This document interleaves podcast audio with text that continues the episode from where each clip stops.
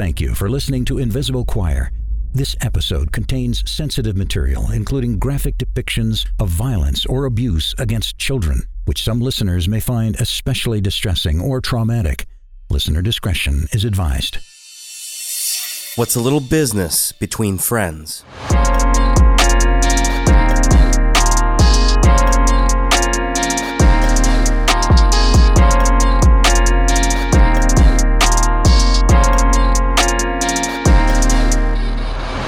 Welcome to episode 5 of Invisible Choir. I'm your host, Michael Ojibwe. There's a saying in business if opportunity doesn't knock, build a door.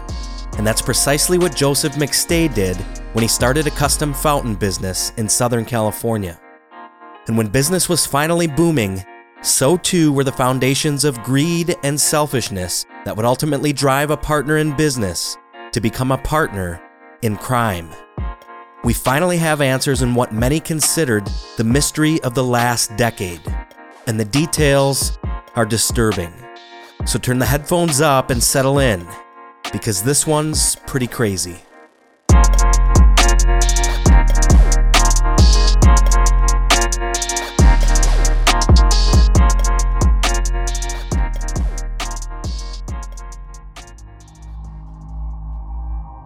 Do you believe there's any possibility that that home and the scene inside that home was staged? That's one theory, and of course we've looked at that. Um, we don't see anything like that. We don't have any hard evidence to indicate that, but we keep that in the back of our minds. Starting a business is said to be one of the most stressful things you will encounter in the workforce world. It takes precious time, lots of money, and the right people backing you to be successful. But sometimes if you add the wrong person into the mix, things can go terribly wrong. Horribly wrong, in fact. There's the chance you'll have someone embezzle hard earned funds, or maybe someone wants the financial gain all for themselves. Be wary of who you trust. You never know just who will stab you in the back or in the front.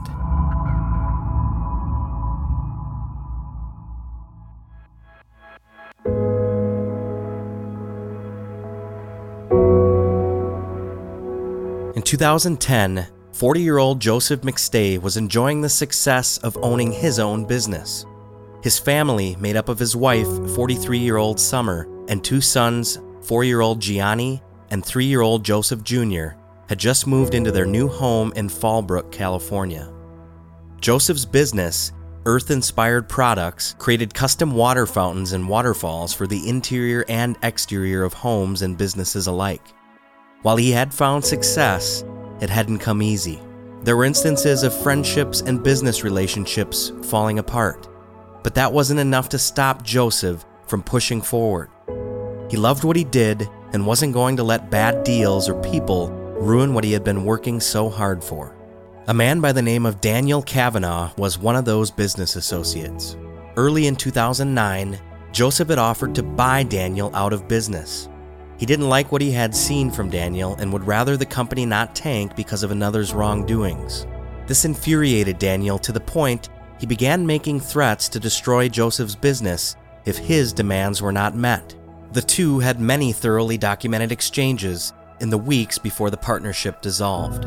Daniel. The later you respond and deal with this, the worse it's gonna be. Joseph. Now I, Summer, and kids know the real you and what you would potentially do to harm me and my family. You're a great guy, Dan. Fucking sad. Daniel decided to double down. So now that you know how serious I am and what I'm capable of, you can make a better decision on how to end this. The threats made were baseless and life went on as usual. Joseph turned to his friend Charles Merritt, or Chase as everyone knew him. Together, the duo began building the foundation of an empire. But on February 4th, 2010, something would happen inside the McStay family home. Something that until recently may have been one of the largest modern day American mysteries.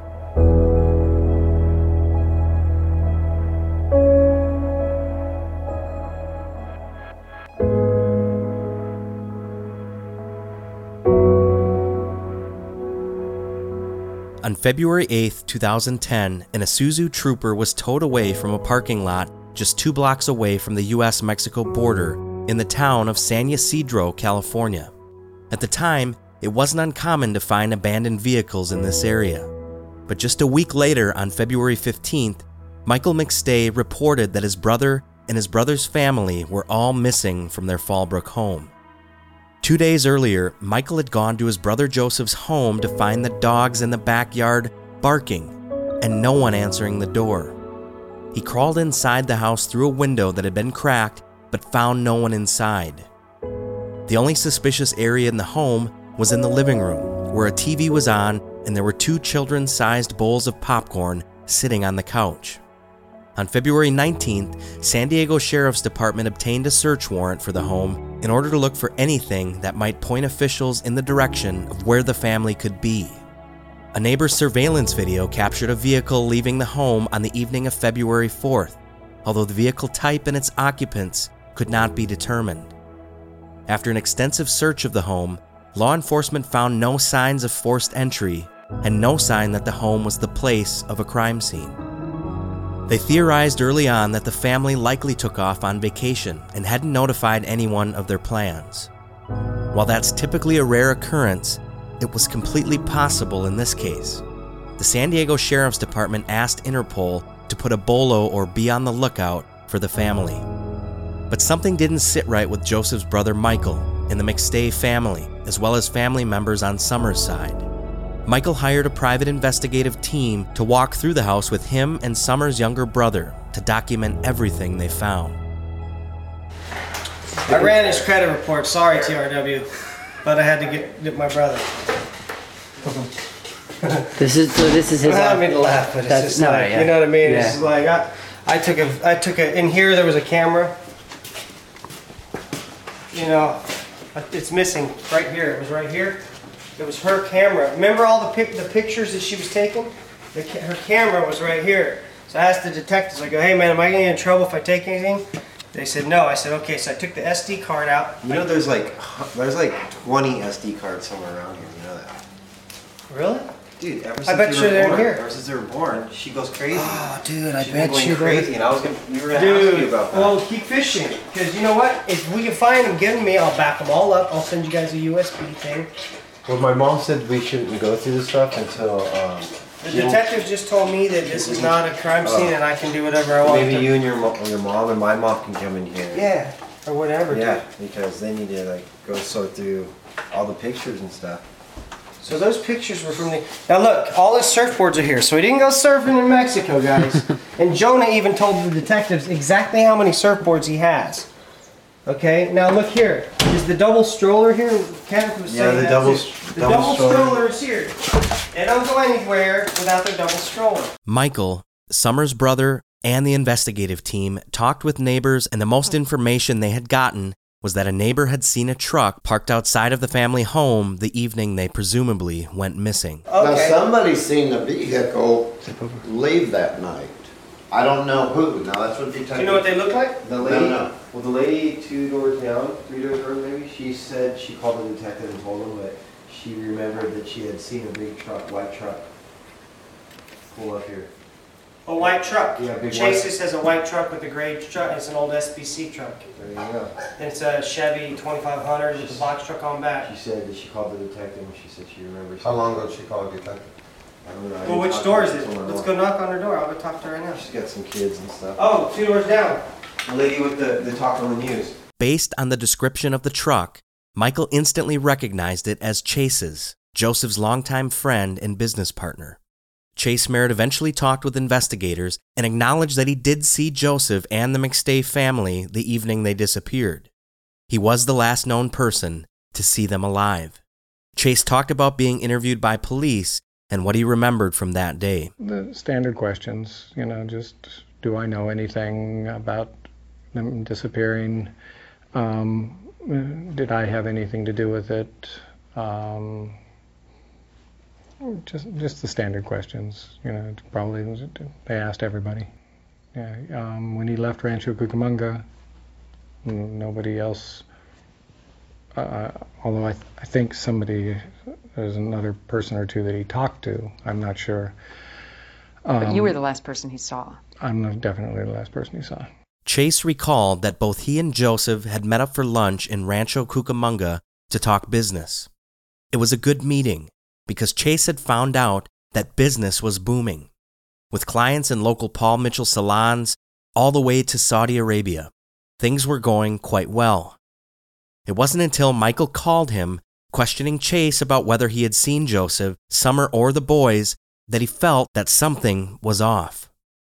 All Chase could recall is that he received a phone call that evening around 8:30 p.m. from Joseph's phone, but he chose not to answer because Joseph was known to talk for long periods of time, and Chase was watching a movie at home trying to relax. The leads into the disappearance of the McStay family soon fell dead. Maybe, just maybe, they were on vacation. But as the years passed, things began to look grim. And it wouldn't be until a fateful day in 2013 that a motorcyclist passing through the Mojave Desert just north of Victorville, California, stumbled onto something truly shocking.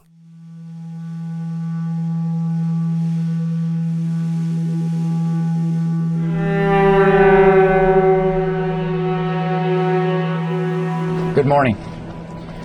On Monday at about 10 o'clock in the morning, we received a call from an off road motorcycle rider who identified that he found what he believed to be human remains in an area north of Stoddard Wells Road, next to Quarry Road, north of the city of Victorville. He called our dispatch center and a deputy sheriff responded. With the RP's assistance, the deputy found those remains, and within a short time, a coroner's investigator arrived as well. They began checking that area and were able to locate what they believed to be some human remains. We then had the forensic anthropologist respond to the scene to determine whether or not those remains were in fact human. During their investigation, they were able to find two shallow grave sites with a total of four bodies. For all of the years that investigators had been searching, it was ultimately a motorcyclist stopping for a quick bathroom break in the middle of the desert who had found what hundreds of professionals and man hours couldn't. It felt like defeat for both the McStay family and Summer's relatives. This was probably it. The bodies found were most likely those of Joseph, Summer, Gianni, and Joseph Jr. Michael, Joseph's younger brother, stood shoulder to shoulder with investigators and the sheriff to speak to the press about the findings. Uh, good morning. It's not really the uh, the uh, outcome.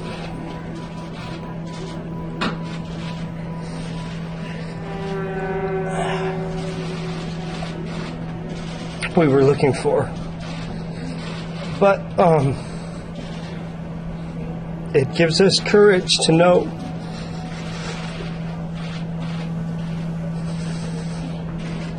that they're together and they're in a better place. It's never an easy thing to have to go through. As a family member of someone missing, you want to stay strong and have the utmost hope for a safe return. But that's not always the case.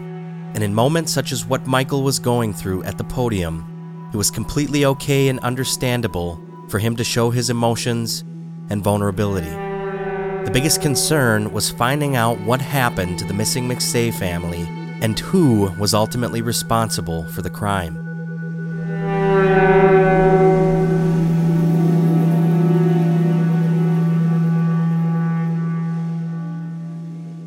We're going to find this individual or individuals.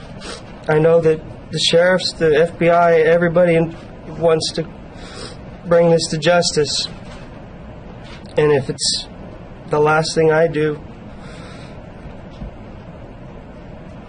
I want to. I just want to know that, you know, when it's over. um, that's all. While the years had passed, the McStay family did all they could trying to find out what had happened to their loved ones.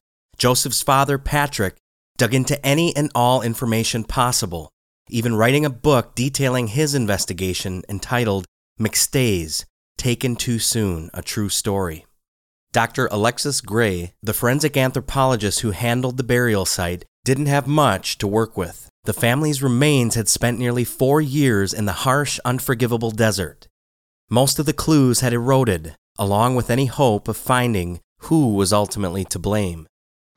They were buried in such a manner that animals tore at their remains, that they decomposed to almost nothing but a set of a few bones. And just like that, the case went cold, and it would take investigators an additional three years before they had someone in custody for the tragic deaths of Joseph, Summer, Gianni, and Joseph Jr. And the person they arrested was someone the family least expected. Charles Chase Merritt was identified as the suspect responsible for the death of Joseph, Summer, Gianni, and Joseph McStay. There's no information to suggest there were any other suspects involved in this crime. Chase Merritt was a business associate of Joseph McStay. During the announcement, Michael again spoke emotionally about his brother and their family, taken away far too soon by someone they trusted, someone they considered to be far too close, someone that Joseph had gone out of his way to help during a low time in that person's life. I had said that uh, I just wanted to see it through to the end. Um, Joseph was a great brother, a great father. He would have done anything to protect those boys in summer. And um, here's he was he tried to help Chase and provide work for this guy, and this is how he was, you know, repaid. But I know he's in a better place. I know they're in a better place. I know that sounds a little trite, but it, this this gives our family a little bit more closure, opportunity to heal and move forward. And um, he'll get what he's got coming to him. For the elder McStay, these new developments seem to come as quite a shock. A shock that made the already heavy burden of an unsolved murder even heavier when a trusted family friend and business partner became the principal suspect. A lot of people will say it's like lifting a ton off your shoulders. And I said, no, it was more to me like a boulder falling on me. Patrick had to question whether or not this information could possibly be true. After all I've seen through the years uh, and the information we found, I still can't say yes, but I, I can definitely say I wonder. With Chase in custody, investigators had to look through all of the evidence, from where this all started to its final resting place there in the Mojave Desert. The home was clear and showed no signs of foul play. It had never been designated a crime scene, and that's why Michael, Summer's brother, and the investigative team were able to go through the home. But remember what was in the house when Michael showed up two child sized bowls of popcorn on the couch, the TV playing, and the dogs still in the backyard barking. Whoever entered that home was familiar to the family. There were no signs of forced entry. It was as if any other mundane evening in the McStay household had been forever frozen in time, and the family just abruptly vanished. But it was what was in the shallow graves that most intrigued investigators. In the second grave, alongside the bodies of Summer, Gianni, and Joseph Jr., lay a three pound sledgehammer.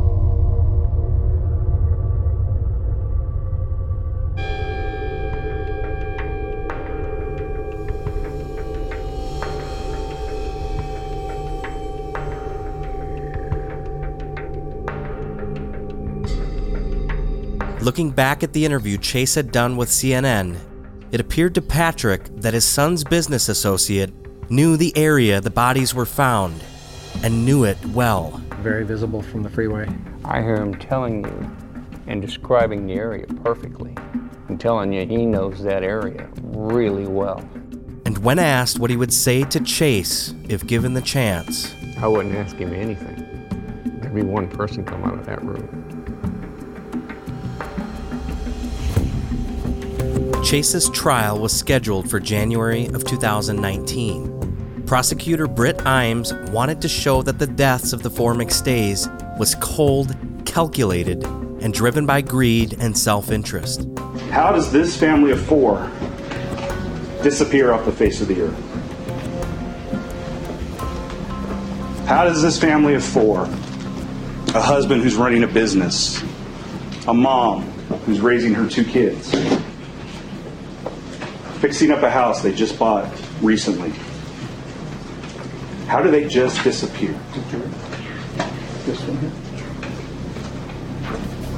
Just up and gone. Ladies and gentlemen, the evidence in this case will show you not only the how, but the why, and especially the who. The how is that each member of this family that you see here, Joseph McStay, 40 years old, his wife Summer, their two kids, Gianni, who was four years old, and Joe Jr., who four days before they were murdered had just turned three. The how is that they were beaten about the head and face until they died. The why boils down to a basic human emotion, something that we discussed during, during jury selection. The why boils down to greed. The why boils down to greed and greed's child, fraud.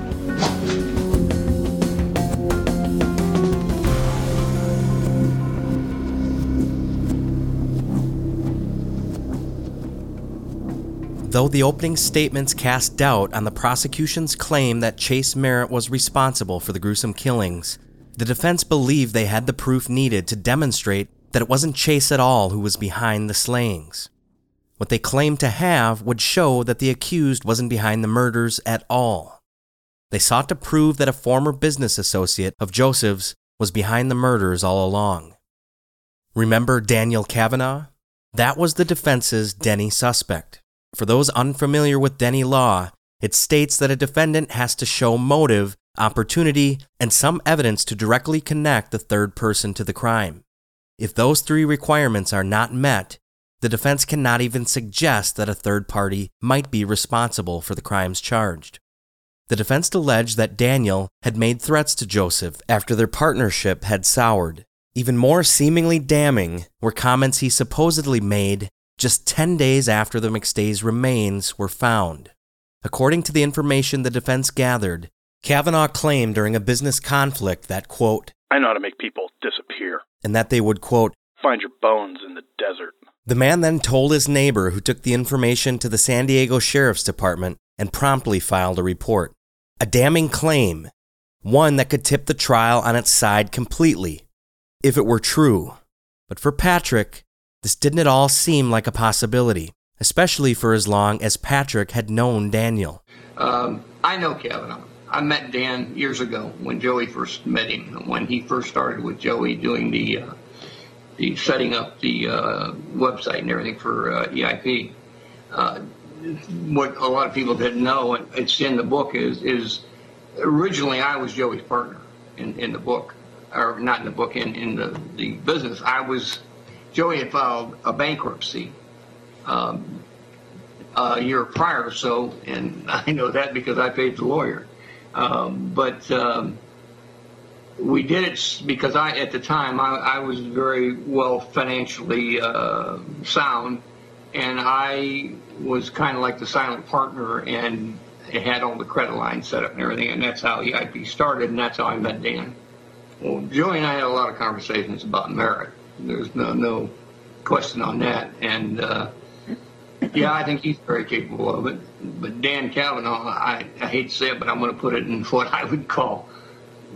You know, I grew up in the 50s, 60s, 70s, uh, and I'd put it. Kavanaugh to me struck me when when I met him, and he was young. He was about 18, 19 years old. He was kind of like to me uh, what you would call a street punk. He uh, had a big mouth, but he didn't have anything else.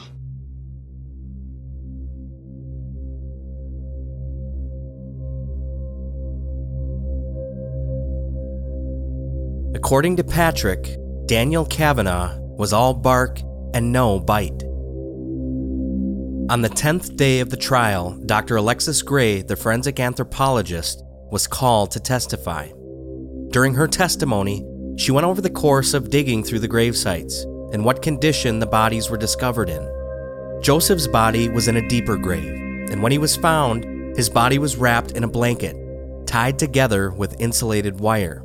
The injuries he had suffered were a fracture to the left parietal and occipital bones, a fracture of the base of the skull, a fracture of the right parietal bone, a fracture of the right tibia, and fracture to the right anterior third rib. Summer, Gianni, and Joseph Jr.'s bodies were located in a much shallower grave, one that was prone to animals finding the remains and dragging them hundreds of feet away from where they were initially buried. What we know is that Summer was so savagely beaten, her injuries suggested her final moments were of unfathomable horror. She suffered multiple fractures to her mandible, so severe it was found in three separate pieces. She also suffered a fracture of the left parietal bone, two fractures of the right frontal bone, and a fracture of the left frontal bone. The fracture that occurred to the parietal bone was so deep, Summer's hair was actually embedded into the skull. Prosecutor Imes could only imagine what both of the young boys had endured. You don't need to kill those two kids unless you know that they can identify who the killer is. And it was violent. Violent with the use of a heavy object, similar to the sledgehammer found in grave with Summer. It wasn't just one de- debilitating blow to incapacitate someone and remove them from the scene. It was blow after blow after blow to a child's skull. A three year old and a four year old. That is an intentional killing. That is willful, deliberate, and premeditated.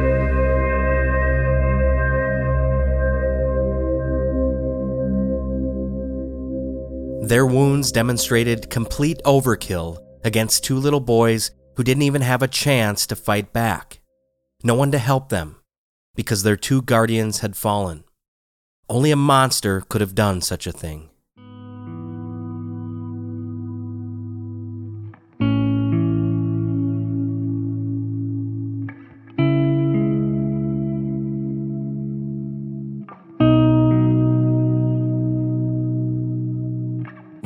Asking yourself why exactly Chase was the prime suspect. What motive could he possibly have had? During their investigation, they found large sums of money coming from the business bank account. Before the McStays disappeared, there were also a few larger withdrawals. But this is where they believe the whole thing started that Chase had possibly been forging checks and paying himself in large sums of money. And when Joseph found out, fired Chase during their February 4th brunch business meeting. The checks that were forged from the account after the family had gone missing had come from the company's QuickBooks account. Typically, numbers like that wouldn't be suspicious for a large business such as Earth Inspired Products. But the fact is, these withdrawals came after the family went missing. These type of later withdrawals would suggest that someone was trying to get whatever they could out of the accounts before they were locked by investigators. Prior to McStay's disappearance, it was discovered that Chase owed Joseph roughly $42,000, a potentially strong motive for wanting to rid himself of the problems he was inevitably facing. The prosecution alleged that Chase arrived at the home that night to try and right some of the wrongs with Joseph, and that a significant argument broke out and this is where Chase allegedly picked up the sledgehammer in the kitchen the family was having remodeled. When he swung, he overcompensated and struck Joseph in the right rib, which was found to be broken during his autopsy. What significance would his right rib play in all of this? Chase just so happens to be left handed. Strikes would occur either straight on top of or to the right side of anything or anyone facing him. A lot of questions were also raised about where the crimes took place. Remember, Michael and the investigative team they hired didn't find anything inside the house. neither did the investigators at the San Diego Sheriff's Department. It was alleged that the crime actually did take place in the house. There may have been no blood found at the time because the McStay family was in the middle of remodeling. The carpet had been entirely torn out and replaced with vinyl flooring. Easy to clean up after any mess was made. And then there was the fact that a neighbor of the family remained adamant that Chase's vehicle was parked outside of the home the evening they seemingly disappeared. Chase's whereabouts during that time remain unknown. While he claimed he was at home watching a movie, the fact is that his cell phone had quickly gone dark for up to six hours during the time of the family's initial disappearance. More than enough time to clean and dispose of bodies without a location being seen or tracked. One thing the prosecution did have their hands on was the interrogation tape of Chase Merritt, one in which he referred to his supposed best friend and business partner repeatedly in the past tense shortly after his disappearance. Joseph, Joseph, Joseph was one of my best friends, and you know, obviously, and my business associate, and it's not something I want to live with. So, Joe, how tall is he? How is he? shorter than me, I can actually tell you about what he weighed only because I did one of these articles here said his weight was 175, but he was five eight, I would guess. He was. Let me see. That's about five eight, isn't it? No, because I'm only five six. So that's Oh. okay. So about He was he was definitely visibly shorter than me. His boys were, I mean, they would get up on the kitchen. Oh, some video on YouTube. They were they were corporal punishment. No, she she didn't believe in it. She didn't believe in any kind of corporal. She, I swear, she would go, stop it, stop it, stop it, and she would do that for half an hour until they lost interest in whatever they were doing. They'd go about doing something else. After referring to his best friend and their family, one of the investigators points out just how much Chase is using the past tense to describe them. Chase says at one point, Oh, I didn't realize I was doing that.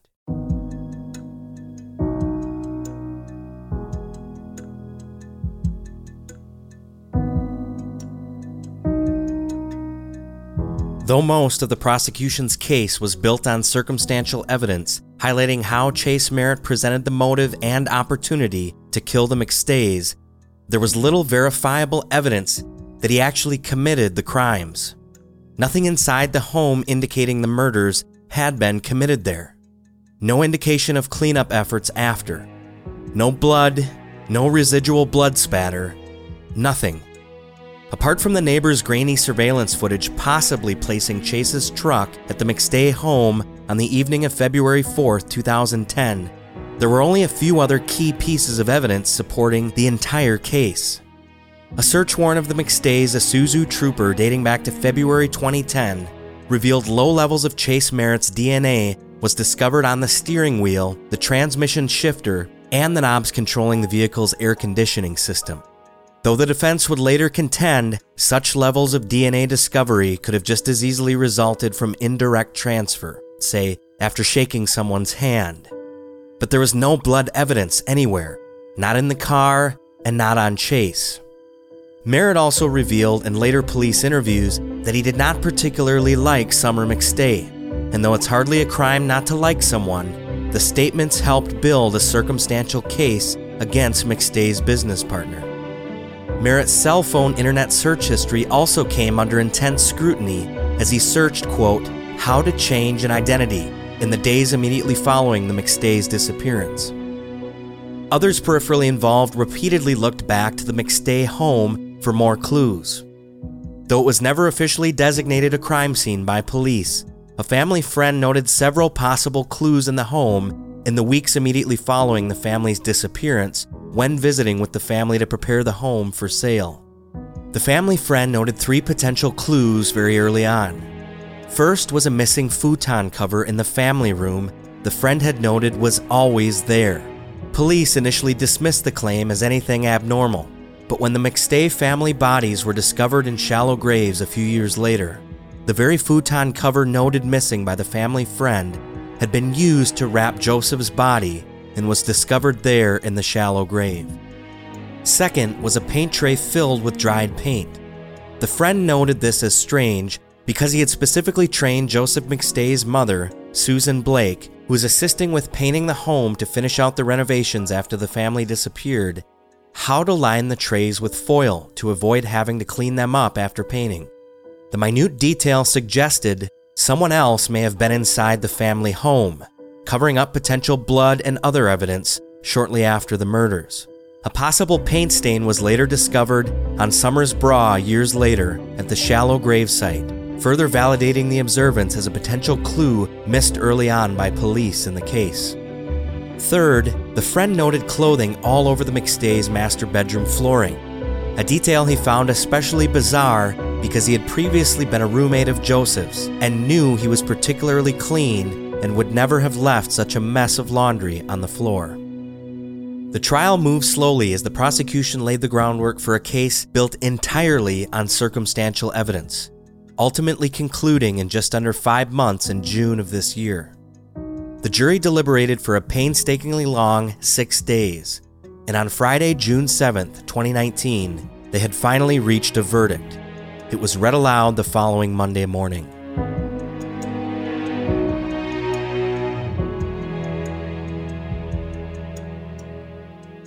We, the jury, in the above entitled action, find the defendant, Charles Ray Merritt, guilty of the offense of murder in the first degree in violation of Penal Code Section 187A of Joseph McStay. We, the jury, in the above entitled action, find the defendant, Charles Ray Merritt, guilty of the offense of murder in the first degree in violation of Penal Code Section 187A of Summer McStay. We, the jury, in the above entitled action, find the defendant, Charles Ray Merritt, guilty of the offense of murder in the first degree in violation of Penal Code Section 187A of Gianni McStay. We, the jury, in the above entitled action, find the defendant, Charles Ray Merritt, guilty of the offense of murder in the first degree in violation of Penal Code Section 187A of Joseph McStay Jr., dated June 7, 2019, foreperson.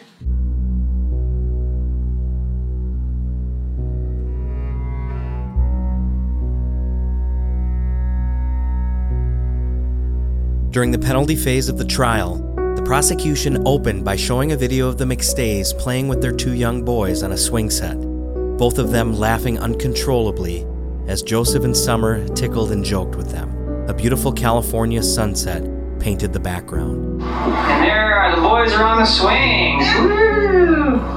Oh, you gotta see these little monkeys.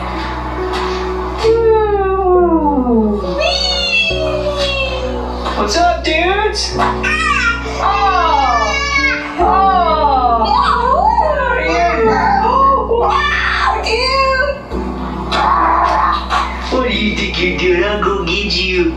I'm gonna get you, boy. I'm gonna get you. I'm gonna get you. Yeah, baby, we love you. I'm gonna get you, Jay. Alright,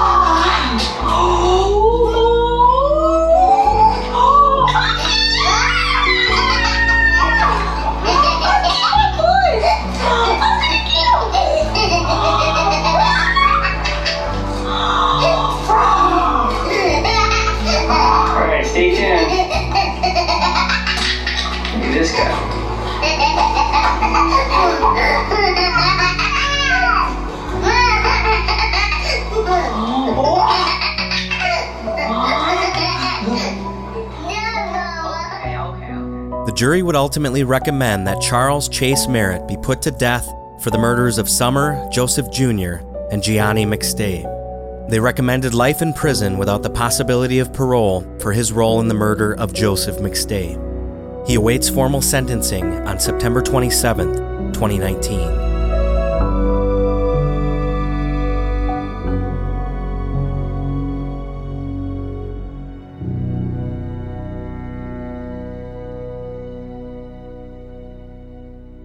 It always comes as a shock, knowing that such gruesome, disgusting atrocities sometimes come at the hands of the very people we least suspect. Those who we trust the most, with our finances, with our business, and ultimately, with our lives. In the case of Joseph McStay, his family, and Charles Merritt, a little business between friends revealed just how important a practice trust is in life, in business, and most importantly, among friends.